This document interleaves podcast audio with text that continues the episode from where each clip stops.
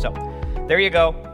Back to Matthew chapter 16. We're going to deal with something um, this week. The title of the message is Who is Jesus? You'd think as a pastor I would know the answer to that question. So, this is a fairly f- uh, familiar section of Scripture to most people. Um, even if you don't know what the exact quote is, you know, book, chapter, and verse kind of thing, you've probably heard the statement, Who do you say that I am? Right? Peter, who do you say that I am? Jesus talking to his disciples. Now, in this particular section, Jesus knows that his time is growing short. He knows there's some difficult days coming up. And sometimes the timeline of Scripture can, can get messed up in our head. So, Matthew is 28 chapters. We're in chapter 16. There's something that happens at the break of chapter 16 that, that kind of needs to be understood. And in the timeline of Jesus' ministry, there's about a month, maybe two months left before Calvary, right? And so that means that Jesus' ministry has been going on for like three years, five months ish in 16 chapters. From 16 to 21 might be, might be a month, might be two months. And from chapter 21 to 28 is seven days. So we think like, oh, 28 chapters. No, so up to this point, Matthew has been hitting highlights. He's been playing the highlight reel of Jesus' ministry. At this point, things start to slow down, and they start to slow down and get very, very detailed in Jesus' thinking and, and uh, in, in the ministry and the truth of the gospel because Matthew's trying to get to something. He's trying to move us in a direction. He's got all this backstory that he's got to get through, and now we get to this point and actually, I think it comes down to this question. There's two questions in here that I think all of a sudden hit the brakes on things, and all of a sudden you start seeing stuff slow down, and you have a shorter period of time over, over a, a longer section of chapters. Those questions are who do people say that I am? We forget about that question in this section, but it's equally as important as the other one. And the other one is who do you say that I am? The first question we tend to undervalue, and the second question, in my opinion, many people have never actually tried to answer for themselves. I have the same feeling a lot of times when I'm. Both of these questions have profound impacts on our lives, on our faith, and our ability to minister the gospel. So let's jump into this. Matthew chapter 16. Starting in verse 13, First section, 13 through 20, reads like this When Jesus came into the region of Caesarea Philippi, he asked his disciples, saying, Who do men say that I, the Son of Man, am? You Notice he almost like answers the question uh, after he asks it. And so they said, Some say John the Baptist, some Elijah, and others Jeremiah or one of the prophets. And he said to them, But who do you say that I am? Simon Peter answered and said, You are the Christ, Son of the living God. Jesus answered him and said, Blessed are you, blessed are you, Simon Barjona, for flesh and blood have not revealed this to you, but my Father who is in heaven. And I also say to you, uh, Peter, uh, that you are Peter, and on this rock I will build my church, and the gates of Hades shall not prevail against it. And I will give you the keys of the kingdom of heaven, and whatever you bind on earth will be bound in heaven, and whatever you loose on earth will be loosed in heaven. Then he commanded disciples that they should, uh, they should tell no one that he was Jesus the Christ. I love that part. Now that you've figured it out, keep it to yourself. So, the interesting thing here is the, the first question that Jesus asks us Who do other people say that I am? And then he wants to know who they say he is. So, let me ask you this Do you know and are you aware of what the people, the unbelieving people in your life, believe about Jesus? Have you had that conversation with them? Do you think about that? Do you wonder what they think? Excuse me, I don't know why I'm coughing this morning. You, do, you, do you know what they think about your faith? Have you stopped and asked and have you paid attention to how they answer the questions? Now, the secular world, when they try to answer questions about Jesus, just to be plain, they're wrong. Okay? if they were right, they'd be believers. okay? But just because they have the wrong answer does not mean that their answer is not worth listening to or valuable to listen to. It's hard for us to hear someone willingly criticize or have a wrong view about something that we care about. But it is so important that we allow people to speak those things to us so that we understand where they're coming from. And if we're humble enough, and if our ears are open enough, we might learn something important. We may actually learn what brought them to that view.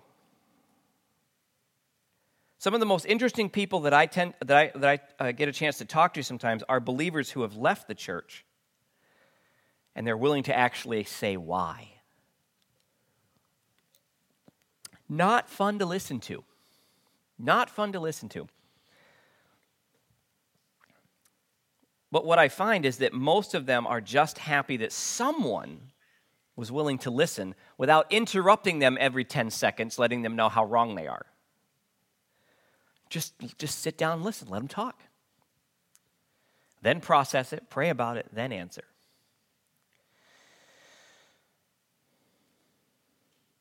We might even find out that our own behaviors, depending on how close they are into our, uh, in our lives, we might find out that we might be the reason that they have a wrong view about God. That's always fun. I love being a living witness of why you don't need to take the Bible seriously. Ugh. Probably not the best way to go about it standing in front of God and saying, you know, most of your life was really good, but right here, what were you even thinking?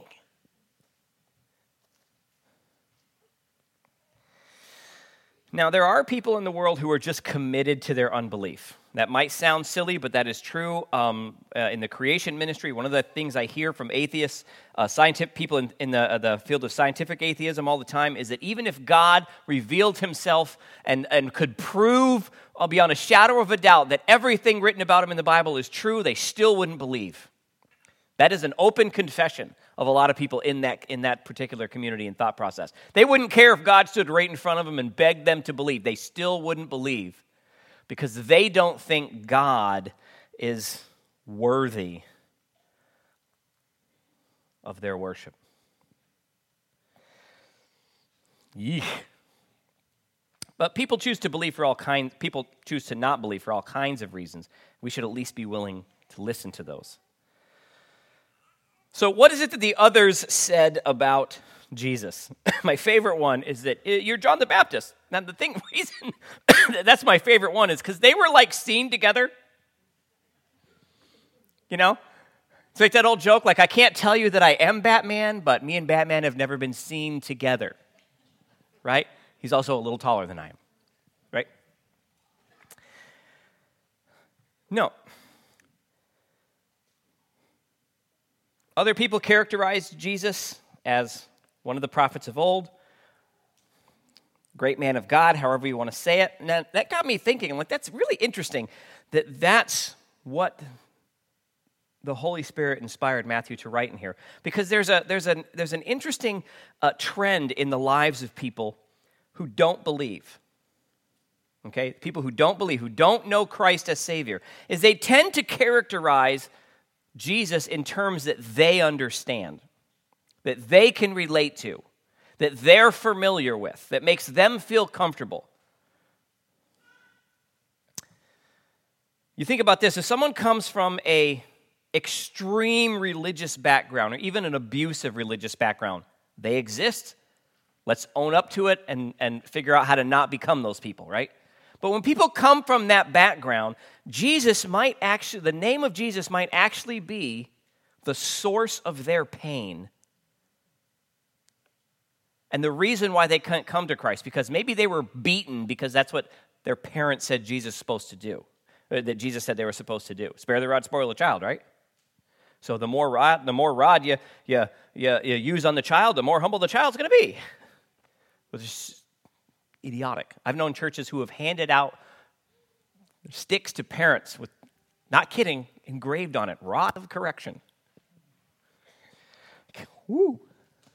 Okay. A uh, little extreme, a little on the extreme side, you know. But some people can't relate to Christ because of how Christ was used against them, because they came from an extreme, abusive religious background.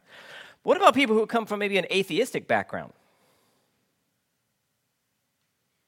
Maybe they just see God as this mystical sky, you know, Jesus is just this mystical sky God, which is a common term today. You can take your sky God and go do whatever you want. Jesus is just, just this just this sky God that, that weak-minded people need in order to feel better about themselves. You see, I'm, I'm an intellectual. I have gone through school. I've got my master's or my PhD, so obviously I'm smart enough to not need Jesus, right? Well, I've listened to a lot of PhDs recently. I'm not sure how they got it, but if I could find that particular Cracker Jack box myself, that would be nice. Education, I'm finding out more and more as I, as I get older, has very little to do with understanding and wisdom. Especially when you see what's going on on college campuses around our country.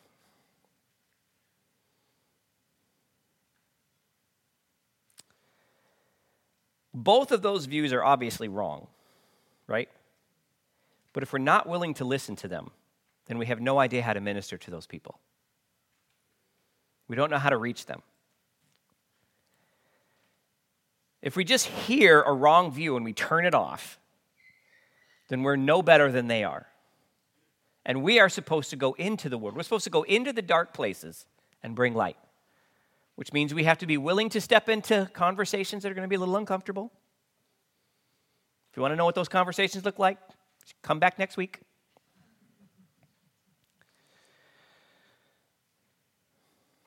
And we're supposed to be patient and wise. That means we need to understand, we need to be, able to be willing to bring that truth to those people in those situations. So, how did the disciples answer the question? Peter was the only one that we have, only ones whose answer we have. And he says, You are the Christ, the Son of the living God. I want you to think about the implications of that statement for Peter at that particular point in time. If the wrong ears heard him make that declaration, he could be killed for blasphemy, for referring to someone as the Messiah. This was not a small statement. This was not an easy statement to make. You are Christ, Son of the living God. that meant the promised Messiah, the Savior of men, the fulfillment of all prophecy, the one whom our nation has been waiting for from the very beginning. You are it. Think about this just for a second. If you're willing, say this out loud with me Jesus is the Son of God. Sent to pay the debt of my sin. I owe him everything.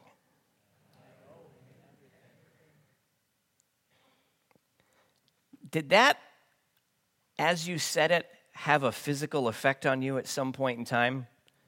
Every time, after I wrote this, every time I would say it out loud, and every time I did, I could feel my body temperature go up just a little bit. Because I started to realize, like, this is what Peter is, go- is, is doing at this particular moment.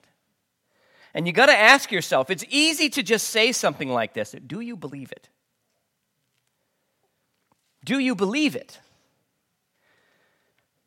if your answer is yes, you do believe it, then what are you going to do in response to it? How is that belief going to play out in the rest of our lives? I owe him everything. There is nothing in my life that belongs to me. All of it is his. Everything. No matter how young I am, no matter how old I am, no matter how successful I am, no matter how unsuccessful I am, I owe him everything. how am I going to make that connection so that that truth is seen through the rest of my life?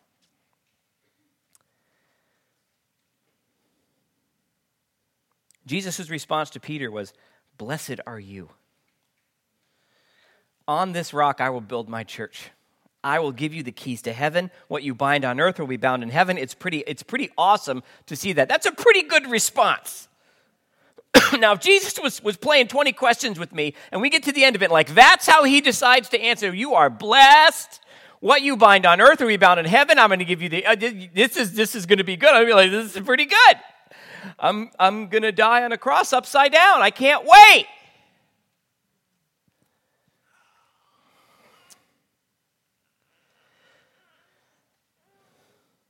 He says, You are Peter, and on this rock I will build my church. Let's deal with that here for just a quick second.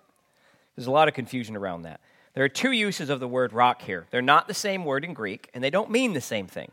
First one is Petros, which is Peter's name. And the second one is Petra, meaning rock. The question is what was the stone on which the church would be built? You are Peter, and on this rock I will build my church. Now keep in mind the question that Jesus asked Who do you say that I am? Right? This is where this is all coming from. And the question has to be asked Is the stone that the church will be built on Peter or the confession that Peter made? Is it the confession that Jesus is the Christ and that is the stone on which the church will be built? Or is it Peter? Now, for a long time, people would say, well, it's Peter. And there's a couple of problems with that. if you look at how things unfolded through history, it's really hard to think that Peter is the one on which the church was built. Because where did Peter spend most of his time? In Jerusalem, not doing what Jesus told him to do. Stay here in Jerusalem until you receive power from on high, and then go out. You will be my witnesses. He stayed there. Who was it that brought the gospel to the rest of the world? It was Paul. Now, did Peter do some ministry? Of course he did, but nowhere near what Paul did. So to say that Peter is the rock that the church will be built on, historically, not a lot of evidence behind that. But the confession is on this rock, this rock that I am the Christ, Son of the living God, that is what he's going to build his church. The central message, message of Paul's work, the central message of the disciples' work, was it sal- is salvation and forgiveness of sin through faith in Christ as Messiah. It's a confession that Peter made in front of Jesus. it's my opinion, it's not the same opinion that everybody has that the rock on which the church is built is that, not Peter. Now, there's also a bit of debate around this same topic, is whether or not, and I'm just going to answer this because this is a question that I get every now and then. This is not necessarily connected to the message. Is whether or not Peter was the first pope. Anyone ever heard that one? Okay, simplified answer no. No. First off, Catholic Church didn't exist. Let's just point that one out. Okay? Now, did the term so so there here, here's where uh, uh, it gets confusing. People say, well, the Catholic Church is the oldest church in, in the world. Well, no, but yes. Okay? Because the term Catholic in the early church, that word was there and it meant the church of common man. More importantly, it meant the church of common belief. So when the, when the people of God would gather, that Greek word is ekklesia, means those called out would gather. The gathering was referred to as, uh, I can't remember what the Greek word is, but basically it's the Catholic Church. But what it meant was a gathering of people who had like minded beliefs. It wasn't a denomination. It didn't become a denomination for like 400 years. Depending on which historian you talk to, it's somewhere between 320 and 540. It all depends on which honestly which Catholic group you are listening to at the time. So, no, Peter was not the first pope. Um, Peter was a disciple. That's it.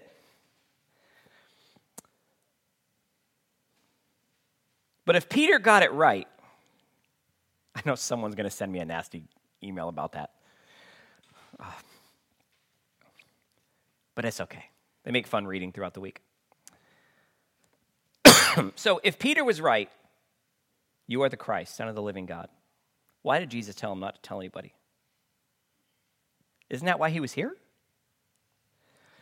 The reason why Jesus told him not to tell anyone at this point is because the goal of Jesus' ministry was coming up. It was going to be, it was, it was not a lot of time before that goal was going to come into being.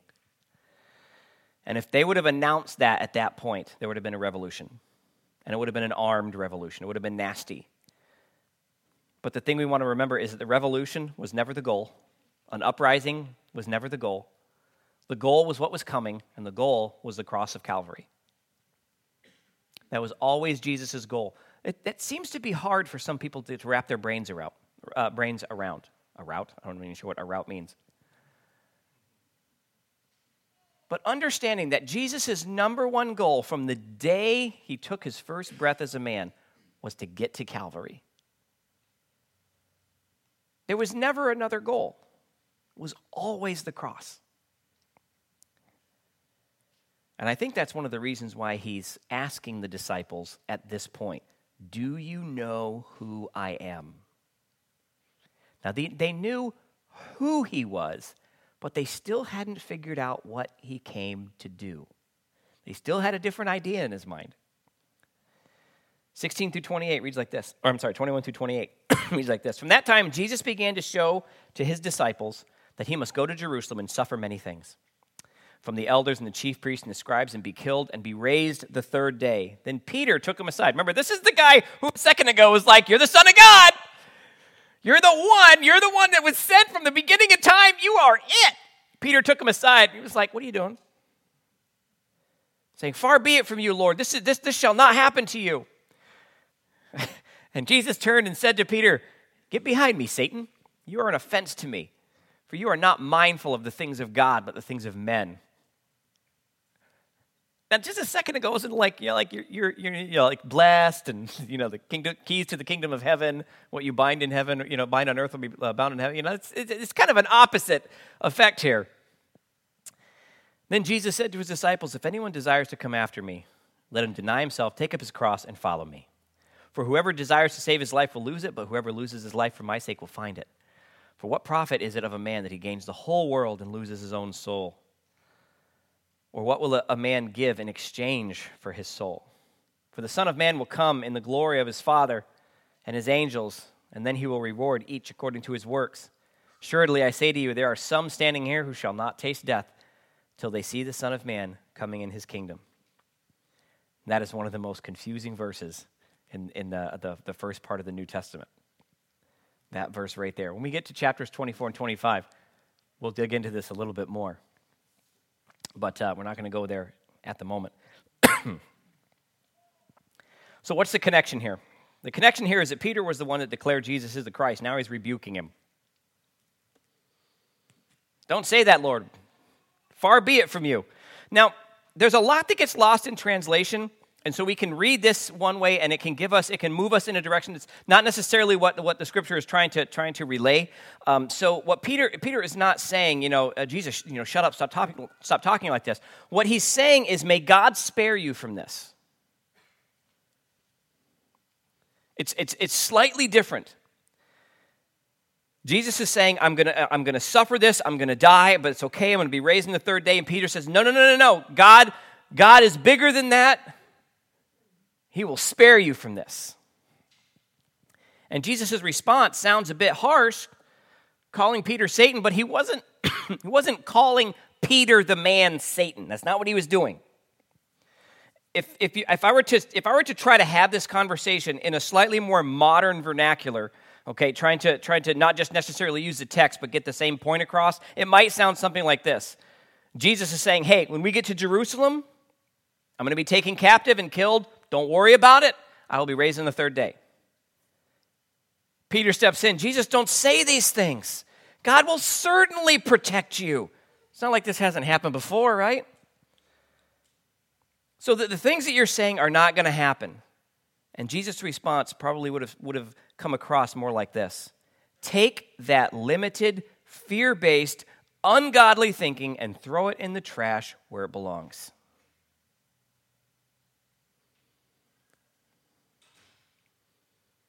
Because what Peter is saying, because he doesn't know, is that that's not going to happen. God is not going to make you go through this because Peter doesn't know that that's the goal. Jesus is telling them the plan. And Peter's saying, certainly not. And Jesus tells him, get that ungodly thinking out of here. It's not the goal. It lets you know that Peter actually didn't know who he was. Not yet. Peter knew who Jesus was, but he still didn't understand what Jesus came to do, and the truth is, none of them understood what Jesus came to do. Peter was thinking with limited human eyes. Until the resurrection, the disciples would follow, but they would struggle in their thinking. They still didn't get it. And why would they? They didn't understand his birth, they didn't understand his ministry. Why were they going to understand his death? But you think about this the disciples didn't truly know Jesus until the understanding of what he came to do was revealed to them. Can I say that again? The disciples did not truly know Jesus until the understanding of what he came to do was revealed to them. And in my opinion, that's the difference between going to church and knowing Christ. There's a lot of unbelievers who go to church. They go to church to punch a clock. They think they need to. And then there's people who know Christ. We go to church for a very different reason. Because the truth of what Christ came to do has been revealed to us. We get it. That's why we're here. Because we owe him everything.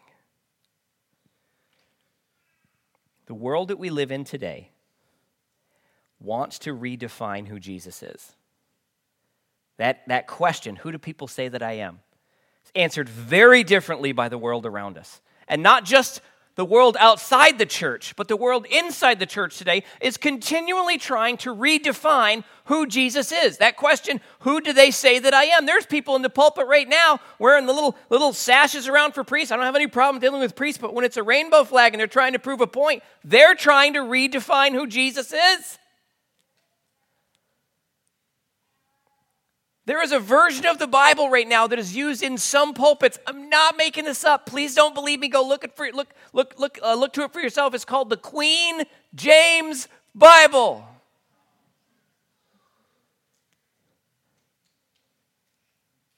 Uh now remember that whole standing before God in judgment thing? Whoever put that one out I think they're in trouble. I think they're in a lot of trouble. Right now, the Chinese government is having the Bible rewritten. There's a lot of people who don't know this. It's being rewritten to basically take the deity out of Christ. They're trying to combat the growth of Christianity in their own, in their own, uh, in their own country give you an idea, one of the sections that has actually come out was a section of Jesus dealing with the woman caught in adultery. When he says, Those who be without sin, cast the first stone. And of course, everybody, got, every, everybody left. What they added was, at that point, Jesus picked up, a, uh, picked up a rock and stoned the woman to death and said, I am also a sinner. Not, don't believe me. Please don't believe me. Go find it for yourself because it's out there. This is the world that we have to live in. This is the darkness we bring light to. And if we're not ready, if we don't know what they say about him, then we don't know how to bring the light to the situation. We become no different than them. The lost can't answer questions about salvation. They can't answer questions about faith. They don't understand what repentance is. They don't understand what sin is. They don't understand what the regenerate heart is. They don't, don't understand uh, grace. They don't understand the, why Christ had to die on the cross. They don't get this. And the problem is, there's so many people in the church who don't get it either. Of course, I'm going to heaven. I come to church. I don't know if you realize this, but so does the devil. I, know that sounds people like that's creepy. Yup. He's here. You know what he's looking for? In the nicest way I can say it, those that are uninterested. He looks for the weak, the ones who are not committed, the ones, the ones who, are, who, are, who are here but not present, so that he can mess with you for the rest of the week to drive you further and further away from the truth. Then you come back to church, punch your clock, you feel good about yourself. This is so great. I feel so spiritual today. I even had communion. Okay. In the first century, they used to have communion to the point where people would get drunk. Not the same kind of communion we serve. Exactly.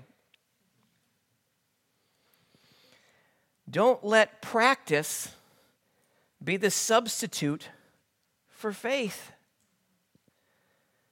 Do we know who He is? Who do you say that He is? Today, the world that we live in does not like the idea of a Savior who came to die to atone for our sins. There are whole branches of the Christian church that are denying that doctrine. Jesus did not come to die for your sins. You can't prove that. It, it's actually, if you have a Bible, it's actually in it. So it's not hard to find.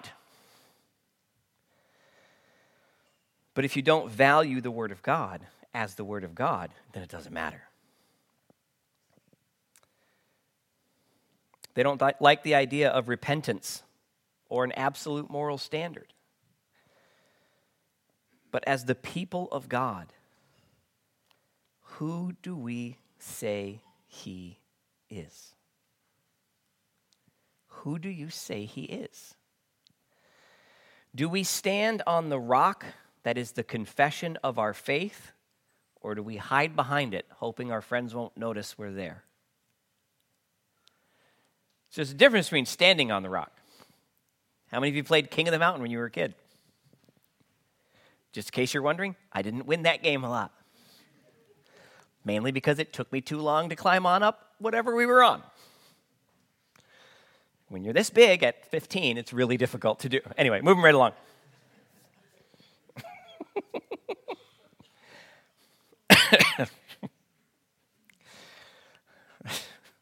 nope, I'm just just moving right along.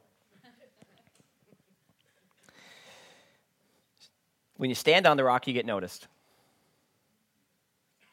You hide behind the rock.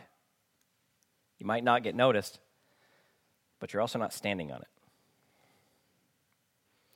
Will we take our cross? Or should I say, will we take up our cross?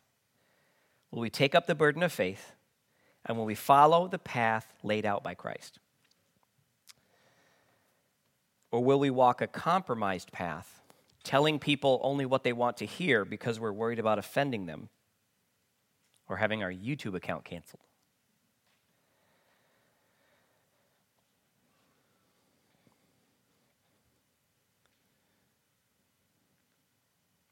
So much of the modern church today continually moves away from historic, biblically centered Christianity.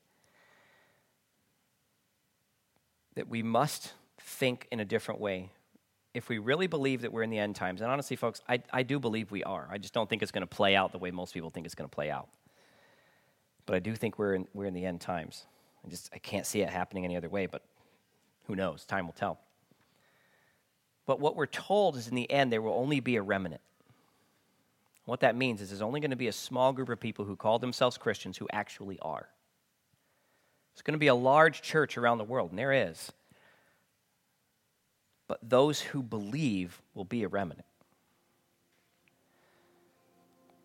How do you know which one you're a part of?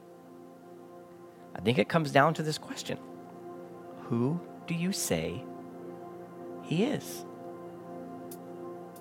Can you answer the question in the affirmative, just like, just like Peter did? You are Christ, Son of the living God. You are Jesus. You came to die for my sin, and I owe you everything. Or is it, oh, he's the God of the Bible? I hope that's enough. No, it's not enough. Never has been and never will be. The path that Jesus laid out for us is only found in one place, and it will only ever be found in one place in the pages of Scripture. Whether you like it or not, whether you agree with it or not, is irrelevant. God doesn't need your permission to be true, or to be right, I should say. He is because He's God, and we need to understand that. Let me pray for you. Heavenly Father, I want to thank you for what you're continually doing in our lives, in the church in the presence of your people, Lord, with all that is going on in the world today, with all the trouble, with all the hate, with all the misinformation, with all the lies, with all the propaganda, help us to not get caught up in the nonsense. Help us to stay true to what you have said, to what your word has declared. Help us to just keep our mind on you. No matter how much the pressure is around us, it doesn't matter. In the end, we stand before you, either yours or not. You said we are either for you or we are against you. There is no middle ground. Help us to stay for you, centered on your word, following your truth, with kindness, with gentleness, with self control with care for those who don't put their faith in you, Lord, that we may know and understand how to reach out to them, not to be bitter, not to be arrogant, not to be self centered, not, not to think of ourselves more highly than we ought, but to find ourselves fortunate as those who know you in a day such as today. Help us to stay focused on the task at hand. We ask this in Jesus' name.